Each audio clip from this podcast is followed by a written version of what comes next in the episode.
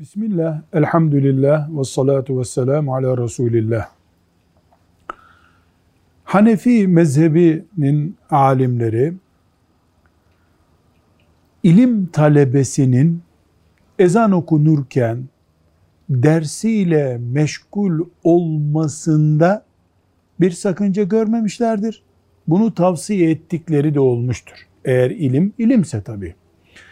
Bu soru, bir kardeşimizin talebeler ezan okunurken hala kitaplarıyla meşguldüler, bunun bir hikmeti olabilir mi? Şeklindeki sorusuna verdiğimiz cevaptır. Çünkü ilim, hayatın aslı, İslam'ın yaşamasının suyudur.